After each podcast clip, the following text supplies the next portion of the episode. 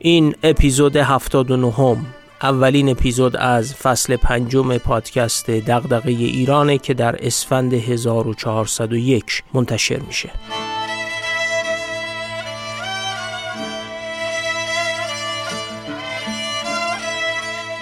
سلام، خیلی خوشحالیم که برگشتیم، یه فصل جدید رو شروع کردیم و از اون مهمتر کنار شما هستیم تا درباره ایده‌های توسعه بگیم. این فصل رو از اون جایی شروع می‌کنیم که فصل قبل رو تموم کردیم. تو آخرین اپیزود فصل 4 گفتیم که صورتبندی خلاصه‌ای از وضعیتی که منجر به توسعه، آزادی یا تحول صنعتی میشه اینه که یه دولت منسجم و با ظرفیت و به خوبی سامان یافته در کنار یه جامعه قوی و به اندازه کافی سازمان یافته قرار بگیره. همونجا گفتیم که ما وقتی به سمت توسعه حرکت میکنیم که به توازن بیشتری بین قدرت جامعه و حکومت برسیم. خود رفتن به سمت توازن قدرت بیشتر جامعه و حکومت بخشی از فرایند توسعه است. کتاب راه باریک آزادی نوشته دارون جمغلو و جیمز رابینسون دقیقاً کتابی در شرح همین فراینده. فصل 5 رو با شرح کتاب راه باریک آزادی شروع می‌کنیم.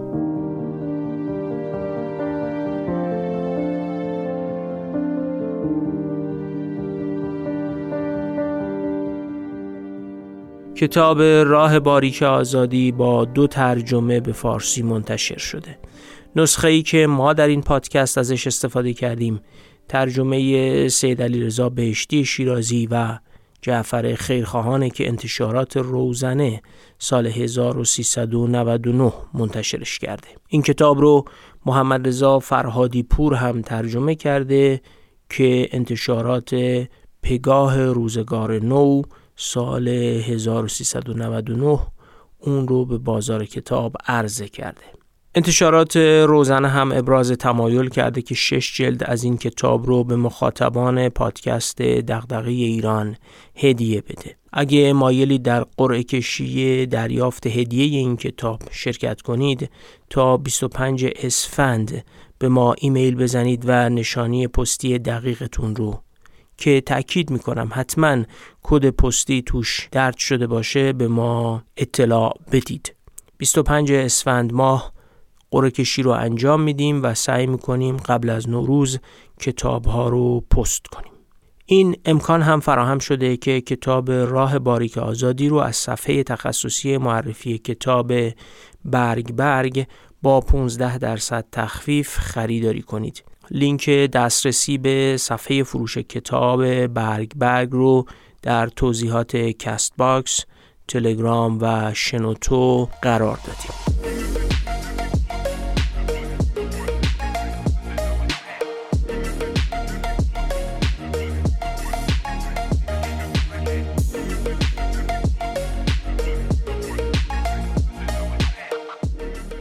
حامی این اپیزود از پادکست دغدغه ایران مؤسسه آموزش عالی مهر البرز. این مؤسسه دانشگاه غیرانتفاعی الکترونیکیه که 16 سال هم سابقه فعالیت داره. الکترونیکی بودن این دانشگاه به این معنیه که نیاز نیست شما به صورت حضوری ادامه تحصیل بدید. میتونید در کنار شغل یا حرفه‌ای که دارین همزمان از راه دور درس هم بخونید. دانشگاه مهر البرز در چند سال گذشته سعی کرده از بهترین اساتید ایران هم برای تدریس دعوت کنه. میتونید مشخصات اساتید رشته‌های مختلف این دانشگاه رو تو سایتشون ببینید. مهر البرز تا امسال فقط در مقطع کارشناسی ارشد از طریق آزمون ارشد دانشجو پذیرش میکرده، ولی امسال قراره که در مقطع کارشناسی یا همون لیسانس هم در 2 رشته بر اساس معدل و بدون آزمون پذیرش دانشجو داشته باشن. پیشنهاد میکنیم وبسایتشون رو بررسی بکنید تا با رشته ها و شرایط دانشگاه آشنا بشید. لینک مؤسسه مهر البرز در توضیحات کست باکس، شنوتو و تلگرام قرار داده شده.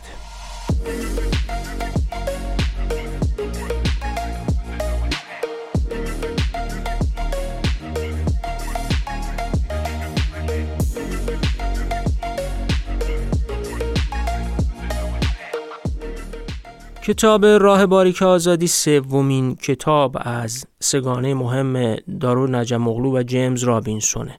ما قبلا تو همین پادکست دو کتاب ریشه های اقتصادی دیکتاتوری و دموکراسی و کتاب چرا ملت ها شکست میخورند رو شرح کردیم. راه باریک آزادی رو میشه جلد سوم این مجموعه لحاظ کرد که نظریه این دو نویسنده درباره توسعه سیاسی و اقتصادی رو تکمیل میکنه. این کتابم مثل دو اثر قبلی ترکیبی از نظریه و تاریخه که البته برخلاف کتاب ریشه‌های اقتصادی دیکتاتوری و دموکراسی از مدل سازی ریاضی توش خبری نیست. اول نظریه‌شون رو ارائه می‌کنن و بعد اون نظریه رو در کشورهای خاصی بررسی می‌کنن و مثل دو کتاب قبلی باز هم کشور انگلستان مورد اصلی هست که تحلیل کتاب بر مبنای اون صورت می‌گیره. یه نکته مهم هم در خصوص کتاب وجود داره که ممکنه برای خوانندگانش و حتی شنوندگان این اپیزود مهم باشه. نویسنده های کتاب ترکیب استادانه ای از شواهد تاریخی و دستاوردهای نظری محققای دیگر رو هم در این کتاب ارائه کردن. البته شیوه نگارش کتاب به گونه ای هست که شما اثر آشکاری از سایر محققان در متن اصلی کتاب نمی بینید، ولی پاورقی ها و ارجاعات و منابع کتاب کاملا نشون میده که ایده های دیگران به خوبی در این کتاب جذب شده. به نوعی عجم اغلو و رابینسون بر شانه قول‌ها ایستادن و این بر شانه قول‌ها ایستادن اجازه داده تا دوردست‌ها رو ببینن. به هر حال کتاب اونقدر ارزشمند هست که جورج آکرلوف برنده جایزه نوبل اقتصاد دربارش گفته راه باریک آزادی ما را به سفری جذاب از میان قاره‌ها و در دل تاریخ بشر میبرد تا عناصر آزادی را کشف کنیم. در این زمانه تحقیقی مهمتر از این نمیتواند وجود داشته باشد و نه کتابی مهمتر از این کتاب. بریم ببینیم راه باریک آزادی چگونه است.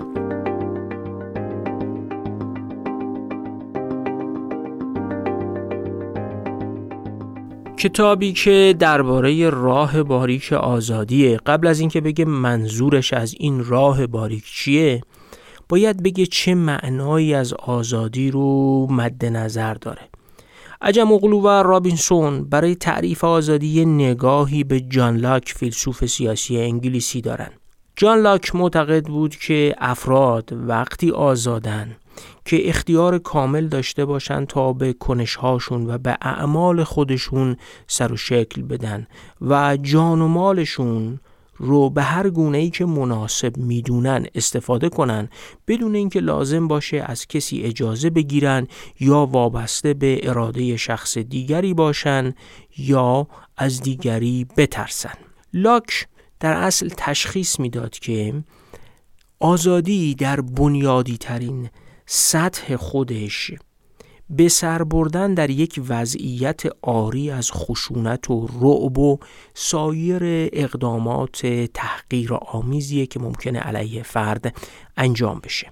این دو نویسنده یه نگاهی هم دارن به کتاب جمهوری خواهی فیلیپ پتی که اتفاقاً به فارسی هم ترجمه شده. پتی اونجا یه تصویری از آزادی ارائه میکنه که متکی به نگاهش به زندگی شایسته و رضایت بخشه. از نگاه فیلیپ پتی زندگی شایسته و رضایت بخش متکیست بر عدم سلطه، یعنی آزادی از سلطه و آزادی از ترس و ناامنی شدید. به نظر پتی آزادی وقتی حاصل میشه که کسی مجبور نباشه که شیوه زندگی رو در پیش بگیره که دیگری بر او تحمیل کرده یا از ترس اینکه دیگری به او آسیب نزنه مجبور باشه اون شیوه زندگی رو اقتباس بکنه. تأکید بر خشونت و رعب در این تعاریف، هم تعریف جان لاک و هم تعریف پتی، خیلی پررنگه. اما فیلیپ پتی به این هم توجه داره که این خشونت و ارعاب لازم نیست حتما عملی بشه، بلکه یه جایی می نویسه که تهدید به خشونت یا تجاوز میتونه به اندازه خود خشونت و تجاوز هم بد باشه. به این معنا آزادی زیستن در یک شرایط فقدان اعمال قدرت بیرحمانه یا تهدید به خشونت و در اصل عدم سلطه است. برای اینکه سلطه رو هم معنی دقیق تری ازش داشته باشیم به این تعریف فیلیپ پتی توجه بکنیم. پتی معتقده که سلطه به معنی زندگی در سایه حضور دیگریه. وقتی که فرد مجبور خلقیات و علایق و سلایق یکی دیگر رو بپاد تا مبادا او ناراحت بشه یا خوشش نیاد. به قول پتی سلطه وضعیتیه که فرد مجبور سر به زیر بندازه، اظهار چاکری کنه و چاپلوسی کنه تا شاید مورد لطف قرار بگیره یا نه اقلاً تنبیهش نکنن. وضعیتیه که باید دائم حواست باشه که مرجع سلطه رو ناراحت نکنی، خلقش تنگ نشه و ناراحت نشه و الا تنبیهت میکنه یا لطفش رو ازت دریغ میکنه. و به این معنا عجم اغلو و رابینسون در نهایت آزادی رو غیبت سلطه تعریف میکنن. آزادی به این معنا فقط یه مفهوم انتزاعی درباره اختیار انتخاب آزادانه اعمال توسط فرد هم نیست، بلکه اعمال اون آزادی هم مهمه و به همین دلیله که شکوفایی آزادی نیازمند پایان یافتن سلطه است. حالا این سلطه منشأش هر چیزی میخواد باشه. به این معنا آزادی 3 جزء داره. 1. عدم سلطه. 2. اختیار داشتن برای اینکه عملت رو و کنشت رو خودت انتخاب کنی و 3. اینکه توانایی داشته باشی اون عملی رو که انتخاب کردی محقق کنی. هر کسی هم که با ادبیات آزادی آشنا باشه میدونه که علیرغم وجود همچین تعریفی باز هم مناقشه درباره آزادی و حدودش بسیار زیاده و در فلسفه سیاسی درباره اون بسیار بحث شده، ولی همین تعریف حداقلی از آزادی رو مبنا قرار میدیم برای اینکه بریم و بقیه کتاب راه باریک آزادی رو مرور کنیم.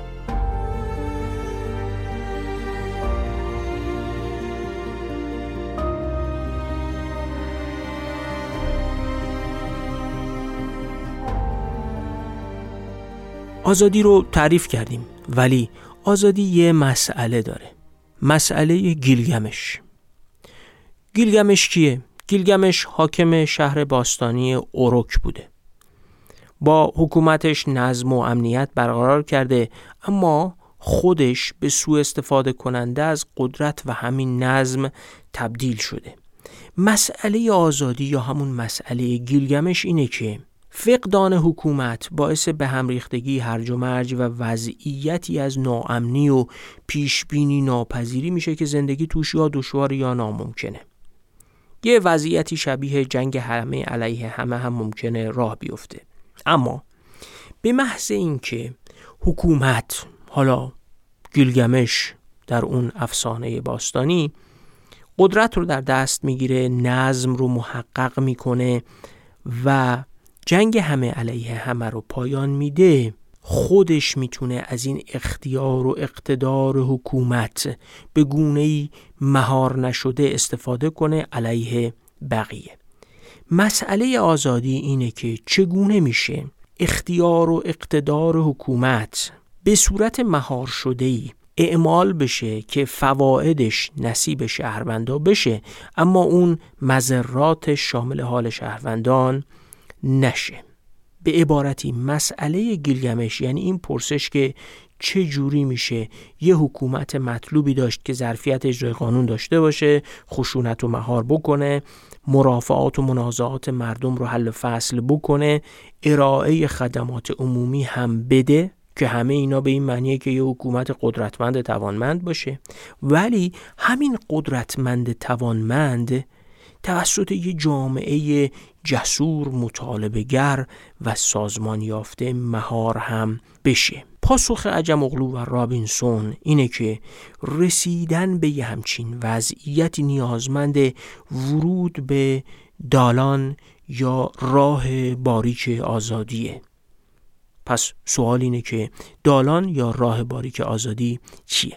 ولی یه قدم دیگه داریم تا به تعریف این راه باریک آزادی برسیم. توماس هابز، فیلسوف سیاسی انگلیسی قرن 17 هم، بر مبنای مفروضاتی که درباره طبیعت بشر داشت تصور می‌کرد که در فقدان یک قدرت قاهر و یک حکومت قدرتمند انسان گرگ انسان میشه و جنگ همه علیه همه راه میفته و معتقد بود که انسانها صلح رو دوست دارن چون از مرگ میترسن و دوست دارن که لوازم ضروری زندگی راحت رو داشته باشن و امید دارن که با کوشش کردن به این لوازم زندگی راحت برسن. اما در فقدان یک قدرت قاهر که هابز بهش میگفت لویاتان بزرگ، چنین چیزی محقق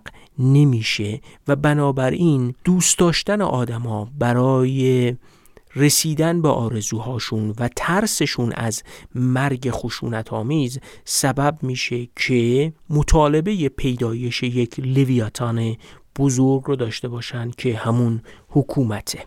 لویاتان یک موجود افسانه‌ای برآمده از اساطیر توراتی، یه نهنگ بزرگی که در داستان ایوب در عهد عتیق توصیف شده، قول تورات موجودی که بر روی زمین هیچ قدرتی وجود ندارد که با او برابری کند. منظور هابز از لویاتان بزرگ همون حکومت یا اقتدار متمرکزی بود که به اندازه کافی قدرتمند باشه تا قانون رو اعمال کنه و جلوی جنگ همه علیه همه رو بگیره. و هابزم فکر میکرد که این لویاتان ترس دائمی و خطر مرگ خشونتبار رو از بین میبره.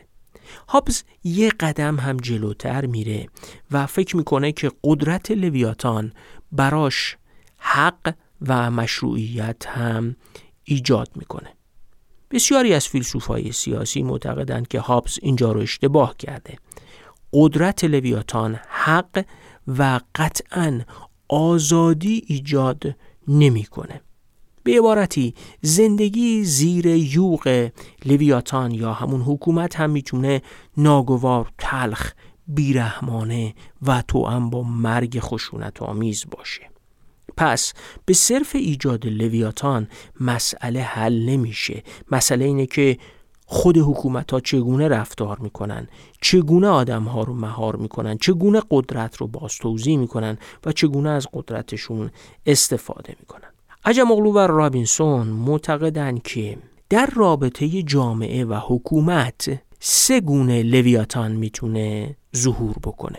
هابز فقط از یک نوع لویاتان حرف زده بود، اما عجم اغلو و رابینسون معتقدند که سه لویاتان میتونیم داشته باشیم. نوع اول اسمش هست لویاتان غایب. یه وضعیتیه که لویاتان گویی حضور نداره، حکومت اونقدر ضعیفه که جنگ همه علیه همه را میفته. یه وضعیتی مثل کشور کنگو، یه بیدولتی محضی هرج و مرج، جایی که تو اصل 15 قانون اساسیش نوشته شده مقامات دولتی مسئول از بین بردن تجاوز جنسی هستند، ولی یه مقام سازمان ملل تو سال 2010 گفته که کنگو پایتخت تجاوز جنسی جهانه.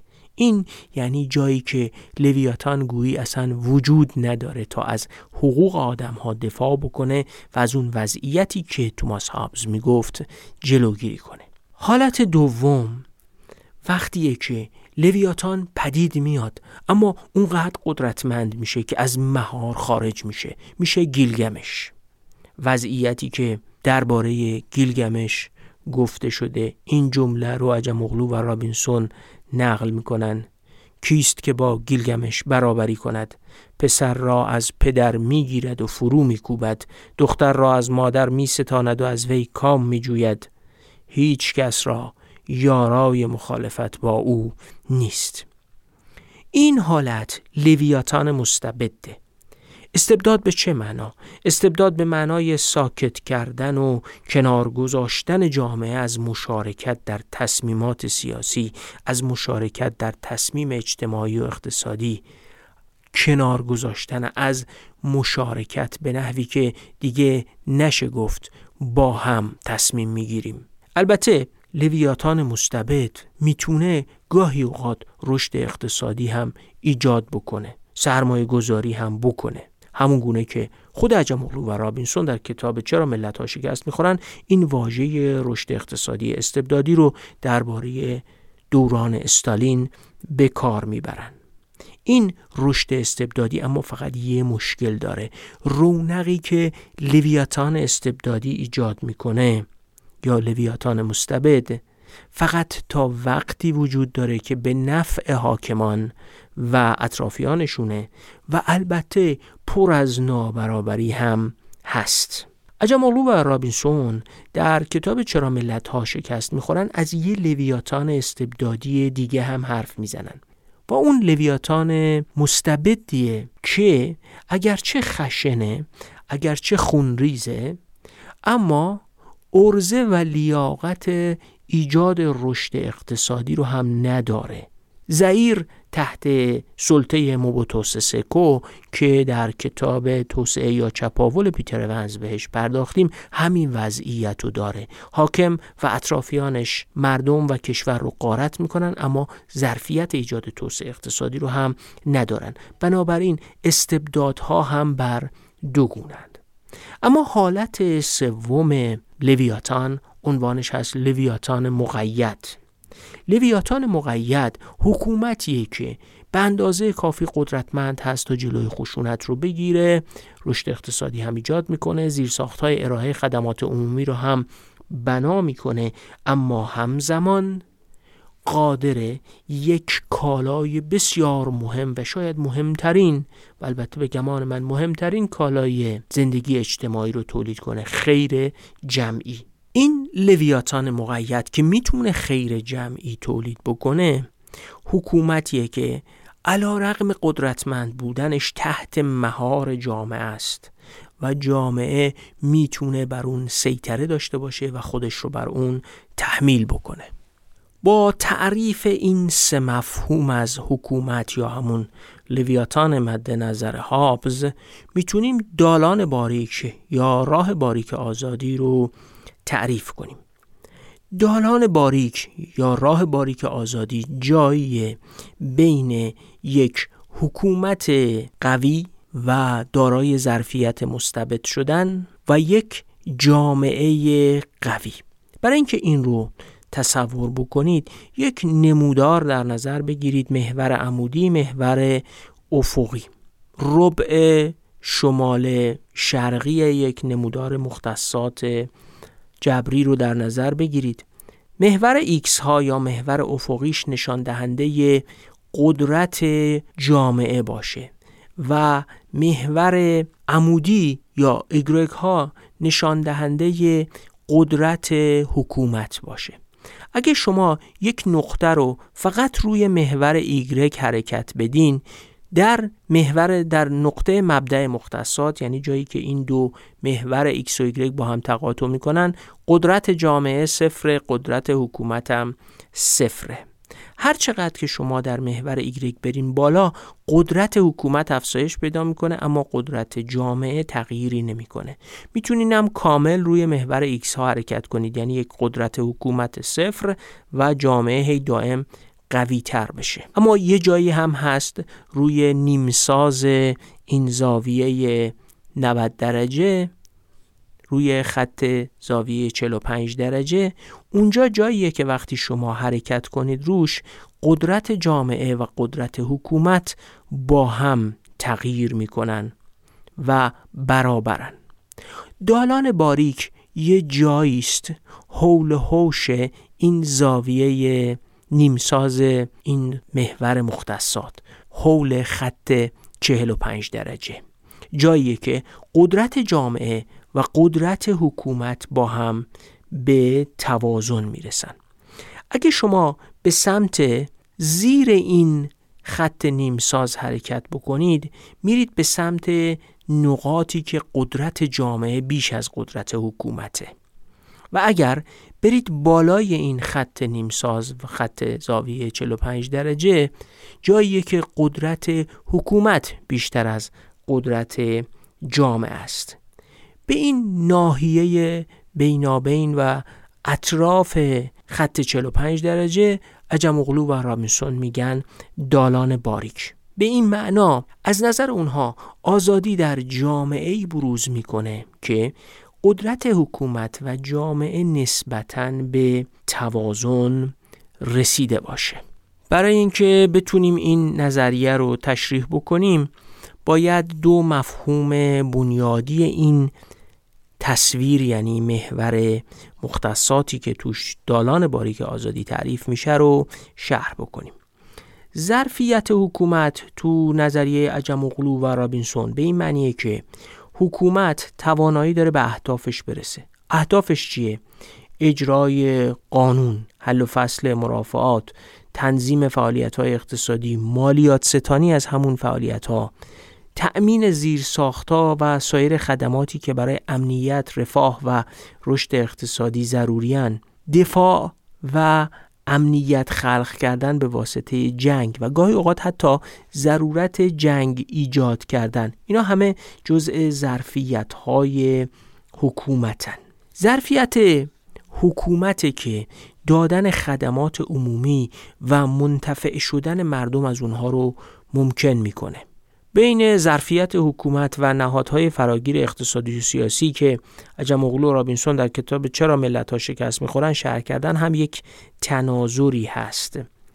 نهادهای اقتصادی فراگیر رشد اقتصادی رو ممکن میکنن و نهادهای سیاسی فراگیر هم امکان میدن که جامعه مطمئن بشه از این که هیچ کس و هیچ چیزی به اون اندازه قدرتمند نیست که توان اینو داشته باشه که از تخریب خلاق سیاسی و اقتصادی جلوگیری کنه. یعنی هیچ کس اونقدر قدرتمند نیست که به میل و اراده خودش جلوی نوآوری جامعه و استفاده جامعه و افرادش از آزادی‌هاشون رو بگیره. پیچیدگی مسئله ظرفیت حکومت در اینه که ظرفیت اندک حکومت به لویاتان غایب منتهی میشه و هرج و مرج به بار میاره. اما افزایش ظرفیت حکومت بدون اینکه متناسب باهاش قدرت و ظرفیت جامعه افزایش پیدا کنه هم فاجعه میآفرینه. خب عجم‌اوغلو و رابینسون ظرفیت حکومت آلمان نازی رو مثال میزنن. خب آلمان نازی اینقدر قدرت و ظرفیت داشت که با جهانی در بیفته، نیمی از اروپا رو اشغال کردن و حتی یک ساماندهی خیلی عجیب و غریب داشتن برای اینکه میلیون ها نفر رو به قتل برسونن. حتی چین معاصر رو هم عجم‌اوغلو و رابینسون به عنوان یه نمودی و نمادی از این لویاتان مستبد ذکر میکنن. جالبه که بدونید حتی تو سال 2014 کماکان 709,000 نفر توی مکانهایی در چین به نام سامانه اصلاح جمعی زندگی میکردن. میپرسید این سامانه اصلاح جمعی چیه؟ سامانه اصلاح جمعی اردوگاه‌هاییه که هر کسی رو میشه بدون رعایت تشریفات قانونی تا 4 سال توش نگهداری کرد. جاییه که توش آدما بی حساب و کتاب کتک میخورن، مجبور به بیگاری میشن، شکنجه میشن و حد این بیگاری و شکنجه اونقدر زیاده که بعضیا دست به خودکشی میزنن تا کمتر عذاب بکشن. لویاتان آلمان نازی و چین امروز تونستن جنگ همه علیه همه رو پایان بدن و حتی رشد اقتصادی هم ایجاد کنن، اما مشکل سلطه، یعنی همون جوهره تعریف آزادی که عدم سلطه باشه، در لویاتان مستبده به این شکل و با این ظرفیت حل نمیشه.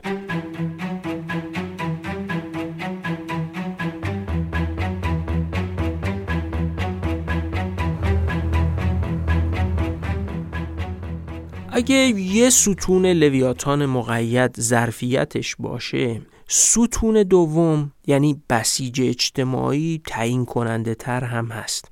منظور از بسیج اجتماعی هم مشارکت کل جامعه، بالاخص فرودستان تو امور سیاسیه، یا بهتر بگیم غیر فرادستان. فرادستان و فرودستان رو هم که از اپیزود 52 و شرح کتاب ریشه‌های اقتصادی دیکتاتوری و دموکراسی یادمون هست. فرودستان میتونن با اعتراض، دادخواست ارائه کردن، تظاهرات کردن یا حتی تهدید به انقلاب که همشون شکل غیر نهادی دارن، یک کنش عملی هستن، یا از طریق انجمن‌ها و رسانه‌ها، از طریق شکل‌های نهادی دیگه مثل انتخابات یا احزاب یا مجلس قانونگذاری روی فرادستان فشار بیارن. قدرت‌های غیر نهادی و نهادی فرودستان با هم همافزایی می‌کنن تا اون بسیج اجتماعی رو شکل بدن. در اصل جامعه‌ای که نتونه بسیج بشه و روی سیاست‌ها و اقدامات حکومت تأثیر بذاره، ناچار دچار استبداد میشه، حتی اگه قانون اساسیش خیلی دقیق، خیلی شیک، خیلی حقوقی، شامل انواع پاسخگویی حکومت در مقابل مردم هم باشه. در اصل قانون اساسی به عنوان یه نهاد وقتی پشتوانش امکان بسیج مردم برای پاسخگو کردن حکومت نباشه، ارزش و تأثیری نداره. به همین خاطره که تونتون بازنویسی کردن قوانین اساسی بدون فراهم کردن قدرتی که پشتوانه اونها باشه مشکلی رو حل نمی‌کنه. به عبارتی برد و دامنه عمل قانون اساسی به توانایی مردم عادی در دفاع از اون اصولی که در قانون اساسی تصریح شده بستگی داره. مسئله جوامع برای اینکه بتونن اون قدرت پشتوانه اجرای قانون اساسی رو هم پیدا بکنن یه مفهوم ساده است: اقدام جمعی. اقدام یا کنش جمعی هم یه مسئله داره، همونجور که آزادی یه مسئله داره به اسم مسئله گیلگمش، اقدام یا کنش جمعی هم یه مسئله داره، اون اسمش هست مسئله هماهنگی. چجوری میشه میلیون ها یا ده ها میلیون انسان با هم هماهنگ بشن و یک کنش جمعی رو انجام بدن؟ مسئله کنش و اقدام جمعی سواری مجانی یا گاهی اوقات میگن مفت سواریه. وقتی قراره میلیون ها انسان مالیات بدن تا خدمات عمومی ارائه بشه، خیلی ها این وسط پیش خودشون میگن که حالا اگه منم ندم که بقیه میدن و خیابون آسفالت میشه، امنیت برقرار میشه، محیط زیستم تمیز میشه، پس چه کاریه من نمیدم. سواری مجانی میگیره. مثل یه مجتمع آپارتمانی میمونه که یه نفر پول شارژشو نمیده اما بقیه میدن و برق ساختمون هست، آب ساختمون هست، همه چی برقراره، ولی اون یه نفر داره مفت سواری میکنه. جوامع برای کنش جمعی و اقدام جمعی مسئلهشون همین چیز کوچیکه: هماهنگی و الزام آدم ها به این که هزینه بهره‌مندیشون از کنش جمعی رو بپردازن. این هزینه گاهی اوقات خیلی سنگینه و فقط در حد پرداخت کردن پول شارژ ساختمون نیست. برای رسیدن به یک هدف جمعی باید هزینه کرد، باید خطر زندان، شکنجه رو به جون خرید و خطر محروم شدن از مزایای اجتماعی رو تحمل کرد. پس مهار کردن حکومت‌ها به کنش جمعی و قدرت مردم احتیاج داره و قدرت مردم هم مسئله کنش جمعی رو با خودش داره و مسئله هماهنگی رو. جامعه‌ای که بتونه مسئله اقدام جمعی رو حل کنه و از قدرت مردم برای نظارت بر سیاستمدارا و فرادستان استفاده کنه، میتونه لویاتان رو مقید کنه. توماس جفرسون تو سال 1787 و در جریان مبارزات مردم آمریکا علیه استعمار بریتانیا یه بار نوشته بود: خدا آن روزی را نیاورد که ما 20 سال را بدون چنین شورشی بگذرانیم. کدام کشور توانایی حفظ آزادی‌های خود را دارد اگر هر از گاهی به حاکمان هشدار داده نشود که مردم روحیه مقاومت را حفظ کردند؟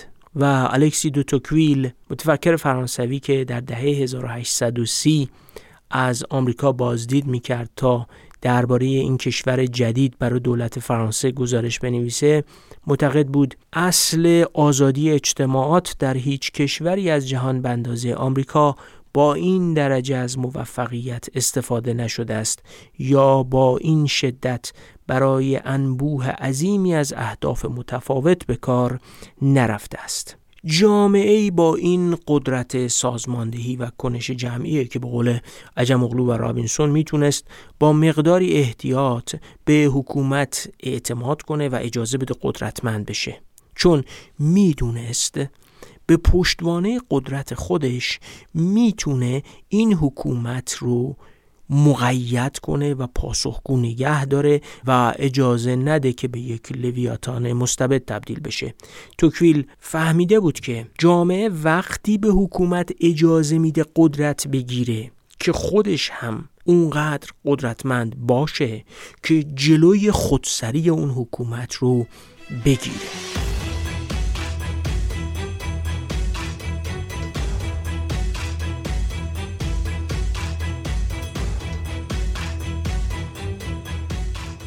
یه مفهوم دیگه هم در نظریه دالان باریک آزادی وجود داره که خیلی مهمه: قفس هنجارها. اول بگیم هنجار چیه؟ امیل دورکیم، جامعه شناس فرانسوی، به هنجار میگفت، یا هنجار رو اینجوری تعریف میکرد: شیوه عمل. شما سر سفره چگونه غذا میخورید؟ شما تو تاکسی چگونه میشینید؟ شما در یه مهمونی چگونه عمل میکنید؟ شما سر کلاس چگونه عمل میکنید؟ اینا همه شیوه عمل شماست و اینها با هنجارها منظم و قابل پیش بینی شدن و شما کامل احساس میکنید که اگه یک کسی این هنجارها رو رعایت نکنه فردی غیر عادی به نظر میرسه تا یه جایی تحمل میشه و از یه جایی به بعد مردم او رو پس میزنن. هنجارها ابزار هماهنگ شدن آدم‌ها هم هستند، چون همه تقریباً یه جور غذا می‌خورن، مثلا با قاشق، چون همه تقریباً یه جور سر کلاس می‌شینن، چون همه یک جور رانندگی می‌کنن، مثلا از سمت راست در یک سری از کشورها و از سمت چپ در یک سری دیگر از کشورها، رفتارها قابل پیش‌بینیه. هنجارها پیش‌بینی پذیری ایجاد می‌کنن. اما یک کارکرد مهمتر هم هنجارها دارن. هنجارها در غیاب لویاتان هم ایجاد امنیت میکنن. توی خونه، در یه مهمونی، در یه جشن عروسی، در یه سمینار، کنفرانس، لویاتان حضور فیزیکی نداره، اما چون آدمها اعتماد دارن که بقیه هنجارها رو رعایت میکنن، احساس امنیت میکنن. یک وضعیت خیلی مسخره رو لحاظ کنید که شما وارد یه جمع خانوادگی یا یک مهمانی میشید یا یک کنفرانس میشید و اطمینان ندارید که آدم‌ها یه دفعه وسط اون جمع لخت نمیشن. اگه همچین اطمینانی نداشته باشید دائم احساس ناامنی میکنید. اما هنجارها مانع از این میشن که آدم‌ها این کارو انجام بدن و تولید امنیت میکنن. این وضعیت تولید امنیت و پیشبینی پذیر کردن زندگی توسط هنجارها همیشه رویه مثبت نداره. یه ضرب المثل آفریقایی در قبیله آشانته تو غنا میگه که وقتی یک جوجه از بقیه جدا میافتد طعمه شاهین میشود. به چه معناست؟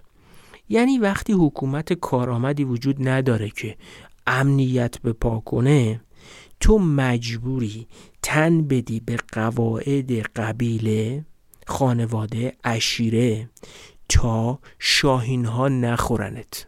اینجاست که فرد آزادیش رو به قبیله و هنجارهاش اعطا میکنه و در مقابل از قبیله انتظار داره که امنیتش رو فراهم کنه.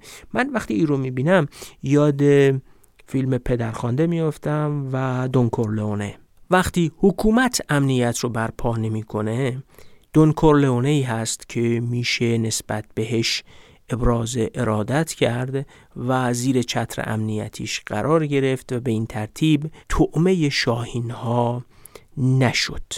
اما چنین وضعیتی عواقب بسیار بدی هم میتونه داشته باشه. اینجا که آدم‌ها تو قفس هنجارها گیر میافتن، ما به ازای اون چتر امنیتی که بالا سرشون قرار میگیره مجبورن خواسته های دون کورلئونه ها رو اجابت کنن. بخشی از کارت رو باید بهشون بدی، ارزشی رو که تولید کردی باید بهشون بدی، و چون آدما مطمئنن که در مقابل امنیت باید دستاورد خودشون رو به آقا بالا سرشون بدن، دیگه انگیزه‌ای برای کار و رشد و اینها هم ندارن. آدم اسمیت معتقد بود که جوهره آدمیزاد و میل آدمی به معامله، تهاتر و تبادله. اما در دره تونگالند که قفس هنجارها برای آدم‌ها امنیت فراهم می‌کنن، گدایی شایع‌تر از معامله و تهاتر و تبادله. بخش اعظم مبادله هم اجباریه. هنجارها معین می‌کنن که یکی حق داره دریافت کنه، همون آقا بالا سره، همونی که امنیت فراهم میکنه، همون دون کورلئونه، و بقیه هم تعهد دارن که ببخشن. خب در چنین وضعیتی کسی کارو تلاش نمیکنه. حکومت با ظرفیت که وجود نداشته باشه، هنجارها جایگزین میشن و فرد رو حفظ میکنن و در مقابل دایره آزادیش رو محدود میکنن. ارباب نمیذاره قدرت‌ها شکارت کنن، اما در مقابلش انتظار داره که به حرفش گوش بدی و آزادیت رو در مقابل او محدود بکنی.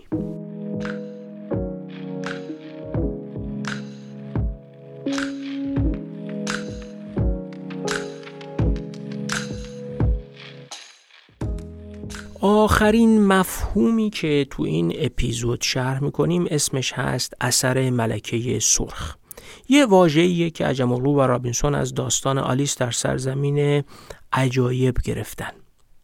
به نظر عجم‌آلو و رابینسون آزادی محصول بروز لویاتان مقیده، یعنی حکومتی که با ظرفیت هست تا کارکردهای ضروری حکومت رو انجام بده، اما جامعه همزمان برش کنترل داره، مسلطه و مهارش کرده. به این معنا در اصل هر گونه افزایش ظرفیت حکومت در صورتی که با قدرتیابی مشابه جامعه همراه نشه، ممکنه یه ابزار جدیدی برای سرکوب و سیطره و سلطه سیاسی در اختیار حکومت قرار بده. پس لویاتان برای اینکه بتونه ظرفیت بسازه و قوی تر بشه، به اعتماد و همکاری مردم نیاز داره. اما برای اینکه این همکاری شکل بگیره، اعتماد مردم به اینکه میتونن این هیولا یا لویاتان رو کنترل کنن مهمه. مثل این میمونه که یه کسی تو خونه‌اش شیر بزرگ کنه. کسی این کار رو انجام نمیده چون معلوم نیست وقتی بزرگ شد اون شیر چه میکنه. نکته مهم اینه که اگه فقط حکومت قدرتمند وجود داشته باشه مستبد میشه، و اگه ظرفیتش از جامعه عقب بمونه به یه لویاتان غایب تبدیل میشه که زورش به جامعه نمیرسه. پس باید حکومت و جامعه هر دو با هم بدوئن، رشد کنن، بزرگ بشن، ظرفیتاشون بسط پیدا کنه و از همدیگه عقب نمونن. به این از همدیگه عقب نموندن جامعه و حکومت میگن اثر ملکه سرخ. در اصل وضعیتیه که توامان جامعه و حکومت هم با هم همکاری میکنن، هم حواسشون هست که از طرف مقابل عقب نمونن و هم حواسشون هست که بتونن همدیگر رو مهار کنن. اثر ملکه سرخ برای رسیدن به یه همچین وضعیتی ضرورت مطلق داره. اگه جامعه شل بیاد و به حد کافی ندوه، حکومت جلو میفته و مستبد میشه، و اگه لویاتان عقب بمونه جامعه سوار حکومت میشه و قابلیت‌های حکومت برای برقراری نظم و امنیت رو از بین میبره. استقلالش برای اینکه بی‌طرفی داشته باشه برای اجرای قانون رو از بین میبره و وضعیتی ایجاد میشه که گاهی اوقات در ادبیات ازش با عنوان تسخیر حکومت حرف میزنن، یعنی قدرت‌هایی در درون جامعه هستند که از حکومت قوی‌ترن و او رو تسخیر کردن. حکومت نمیتونه عدالت رو در مورد اونها اجرا کنه. حکومت نمیتونه قانونش رو برای اونها اجرا کنه. حکومت نمیتونه از اونها مالیات بگیره. حکومت نمیتونه اونها رو به دادگاه بکشه. این وضعیتیه که قدرت‌هایی در جامعه حکومت رو تسخیر کردن. وقتی که این همکاری، اعتماد و مهار متقابل شکل بگیره، ورود به دالان باریک آزادی امکان پذیر میشه. به این معنا زندگی توی دالان باریک آزادی خصیصه مهمی داره. هم باید نهادهای ایجاد بشه که به واسطه اونها آزادی خلق بشه و هم باید نهادهای ضد آزادی سست و تضعیف بشن. در از سوال اینه چه نهادهایی باید اصلاح یا تقویت بشن تا ملزومات بروز اثر ملکه سرخ پدیدار بشن، و دو، چه هنجارهایی باید سست بشن تا قفس هنجارها بشکنه و باز هم بروز اثر ملکه سرخ امکان پذیر بشه. شکستن قفس هنجارها هم بسیار مهمه، چون به زنجیر کشیدن لویاتان برای همکاری، برای سازماندهی جمعی و برای تداوم مشارکت سیاسی نیاز داره که جامعه ابتدا از بند اون خدایگانی، اون اربابانی، اون رؤسای، اون آقا بالا سرهای، اون دونکرلونه هایی که در درون جامعه هستند و افراد رو به زنجیر کشیدن، اول جامعه باید از دست اونا راحت بشه. به همین خاطری که ایجاد آزادی در یک جامعه به شدت عشیره‌ای با قواعد سخت عشیره‌ای سخته. به همین خاطر که محقق شدن آزادی در یک کشوری مثل هندوستان علیرغم وجود داشتن یک دولت مقتدر دشواره، چون هنوز قواعد و هنجارهای کاست و قواعد و هنجارهای مذهبی به شدت حاکمن. پس باید یک بازارایی در نهادها صورت بگیره که اون قفس هنجارها بشکنه و بعد این تعادل بین جامعه و حکومت هم شکل بگیره. اثر ملکه سرخ علیرغم همه اهمیتش از یه جهت بسیار ظریف و شکننده هم هست، چون به هر علتی یک تحولی در نظام جهانی، تحولی در سیاست، یک حمله خارجی، یک بحران اقتصادی، یک بحران محیط زیستی یا هر چیز دیگری این امکان رو فراهم میکنه که باعث بشه یکی از طرفین، حالا یا جامعه یا حکومت، از دیگری جلو بزنه و به این ترتیب جامعه و حکومت از دالان خارج بشن. این نکته رو هم باید در نظر داشت که اثر ملکه سرخ وقتی کار میکنه که رقابت بین حکومت و جامعه، یا به زبان عجم اغلو و رابینسون، بین فرادستا و فرودستا یه بازی با حاصل جمع کاملا صفر وجود نداشته باشه. یعنی چی؟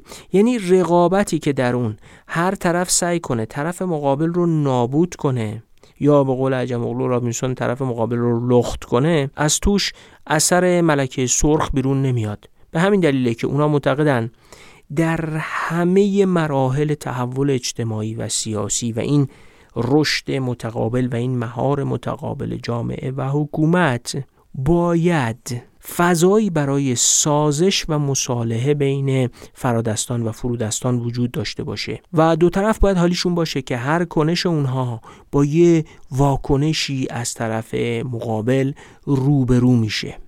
پس وضعیت رسیدن با آزادی در چارچوب اثر ملکه سرخ یک وضعیت بسیار تناقض‌آمیزیه، وضعیت بسیار شکنندهیه. دو طرف باید قدرتمند بشن ولی باید توازن قدرت نسبی داشته باشن. دو طرف باید با هم همکاری بکنن اما باید همدیگر رو هم مهار بکنن. دو طرف باید به هم اعتماد بکنن اما چنان قدرتشون متوازن بالا بره که هیچ کس نتونه از اعتماد طرف مقابل سوء استفاده بکنه. این پیچیدگی و این شکنندگی و این توازن شکننده است که رسیدن به آزادی رو دشوار میکنه و همزمان طرفین باید در همه این فرایند بی انتهای توسعه ظرفیت برای رسیدن به آزادی مصالحه و مذاکره هم بینشون وجود داشته باشه و راه باز باشه.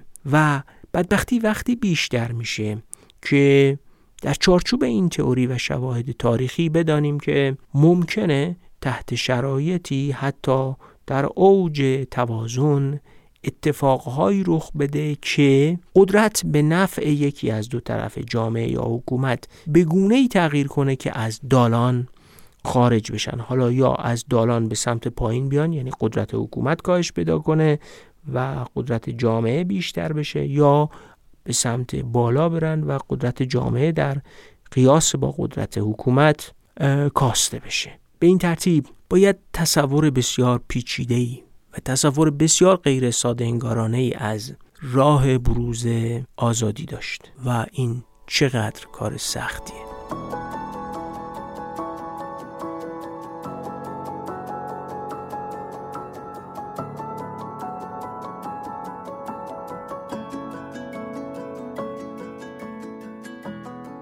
قبل از جنبندی تأکید کنم که کتاب راه باریک آزادی مکمل دو کتاب ریشه های اقتصادی دیکتاتوری و دموکراسی و چرا ملت ها شکست میخورند از همین دو نویسنده، یعنی دارون عجم‌اوغلو و جیمز رابینسونه. دوباره پیشنهاد میکنم سه کتاب رو با هم از اولی به سومی بخونید و اپیزودهای ما رو هم به همین ترتیب گوش بدید. البته فقط یه پیشنهاده. اول اپیزودهای 52 تا 55، بعد هم اپیزودهای 63 تا 66 و حالا هم که شرح کتاب راه باریک آزادی. اما جنبندی چند مفهوم بنیادی این کتاب و کلیت ایده های عجم‌اوغلو و رابینسون رو معرفی کردیم: مسئله آزادی، لویاتان غایب، لویاتان مستبد و لویاتان مقید. مسئله آزادی اینه که چجوری میشه هم حکومت داشت تا از مزایای امنیت و نظم و قانون استفاده کرد و هم افراد برای تأمین امنیت خودشون مجبور نشن تن به قفس هنجارها بدن و هم چجوری میشه اسیر همین حکومت قدرتمند و با ظرفیت نشد. از نظر عجم‌اوغلو و رابینسون راهکار وارد شدن به دالان باریک آزادیه. دالان باریک آزادی هم در تعامل قدرت و ظرفیت حکومت شکل میگیره. ایده اصلی هم مهار متقابله. جامعه و حکومت باید به شرایطی برسن که بتونن همدیگر رو مهار کنن. فقط در این شرایطی که اعتماد و همکاری بین این دو امکان پذیر میشه. تو زندگی شخصی خودتون هم این رو میتونید ببینید. شما اغلب به کسی اعتماد میکنید که نوعی از مهار متقابل رو باهاش داشته باشید و در صورتی که او بخواد از اعتماد شما سوء استفاده بکنه بتونید او رو سر جاش بنشونید یا مانع از این بشید که از اعتماد شما سوء استفاده بکنه. جامعه و حکومت باید با هم بدوئن، خودشون رو تقویت کنن تا این مهار متقابل امکان پذیر بشه. اگه جامعه خیلی از حکومت پیش بیفته بی دولتی و سومالی شدن در انتظارشه و اگه حکومت خیلی از جامعه پیش بیفته استبداد و آلمان نازی و چین کمونیست شدن در انتظارشه. همه دشواری توسعه و آزادی از نگاه عجم‌اوغلو و رابینسون همین ترکیب شدن همزمان قدرت حکومت و جامعه است. راه دشواری پیش روی هر جامعه‌ای که به دنبال آزادیه. ساده انگاری هم خطر بزرگیه که هر جامعه‌ای رو تهدید میکنه، شاید حتی به اندازه خطر حکومت مستبد. تو اپیزودهای بعدی بیشتر دربارش شرح میدم. یه بار دیگه بگم که انتشارات روزنه 6 جلد از این کتاب رو به مخاطبان پادکست دغدغه ایران به قید قرعه هدیه میده. اگه میخواید در قرعه کشی دریافت این کتاب شرکت کنید تا 25 اسفند به ما ایمیل بزنید و یه نشانی پستی دقیق حتما شامل کد پستی رو اعلام کنید. 25 اسفند انشالله قرعه کشی میکنیم و سعی میکنیم که قبل از نوروز کتاب ها به دست برندگانش برسه. ایمیل ما رو هم که میدونید diraancast@gmail.com. صفحه تخصصی معرفی کتاب برگ برگ هم کتاب راه باریک آزادی رو با 15% تخفیف ارائه میکنه. لینک دسترسی به این صفحه و فروشگاهش رو هم در توضیحات کست باکس و تلگرام و شنوتو قرار دادیم. کلن هم یه نگاهی به این صفحه برگ برگ بکنید. اگه علاقمند دنیای کتاب هستید، معرفی کتاب انجام میدن و کتاب‌ها رو سعی میکنن به نحوی که خواننده ها بتونن به قضاوتی درباره خوندن یا خریدن اونها برسن به شما ارائه کنن. خیلی ممنون که این اپیزود رو با ما همراه بودید. ممنون که درباره ما با دیگران حرف میزنید، ما رو به اونها توصیه میکنید و مطمئنیم که کارآمدترین عاملی که باعث افزایش شنیده شدن این پادکست شده و میشه همین تلاش شماست. صمیمانه به این لطف شما احترام میگذاریم و قدردانتون هستیم. ممنون که ما رو تو فضای مجازی تبلیغ میکنید، نقدمون میکنید، درباره ما مینویسید و ممنون که در همین شرایط اقتصادی بسیار ناخوشایند باز هم ما رو حمایت میکنید. از مؤسسه آموزش عالی مهر البرز هم که حامی مالی این اپیزود بودن تشکر میکنیم. لینک سایتشون رو در توضیحات اپیزود قرار دادیم، میتونید نگاه بکنید. فعلا تا اپیزود 80 و بخش دوم کتاب راه باریک آزادی، خداحافظ.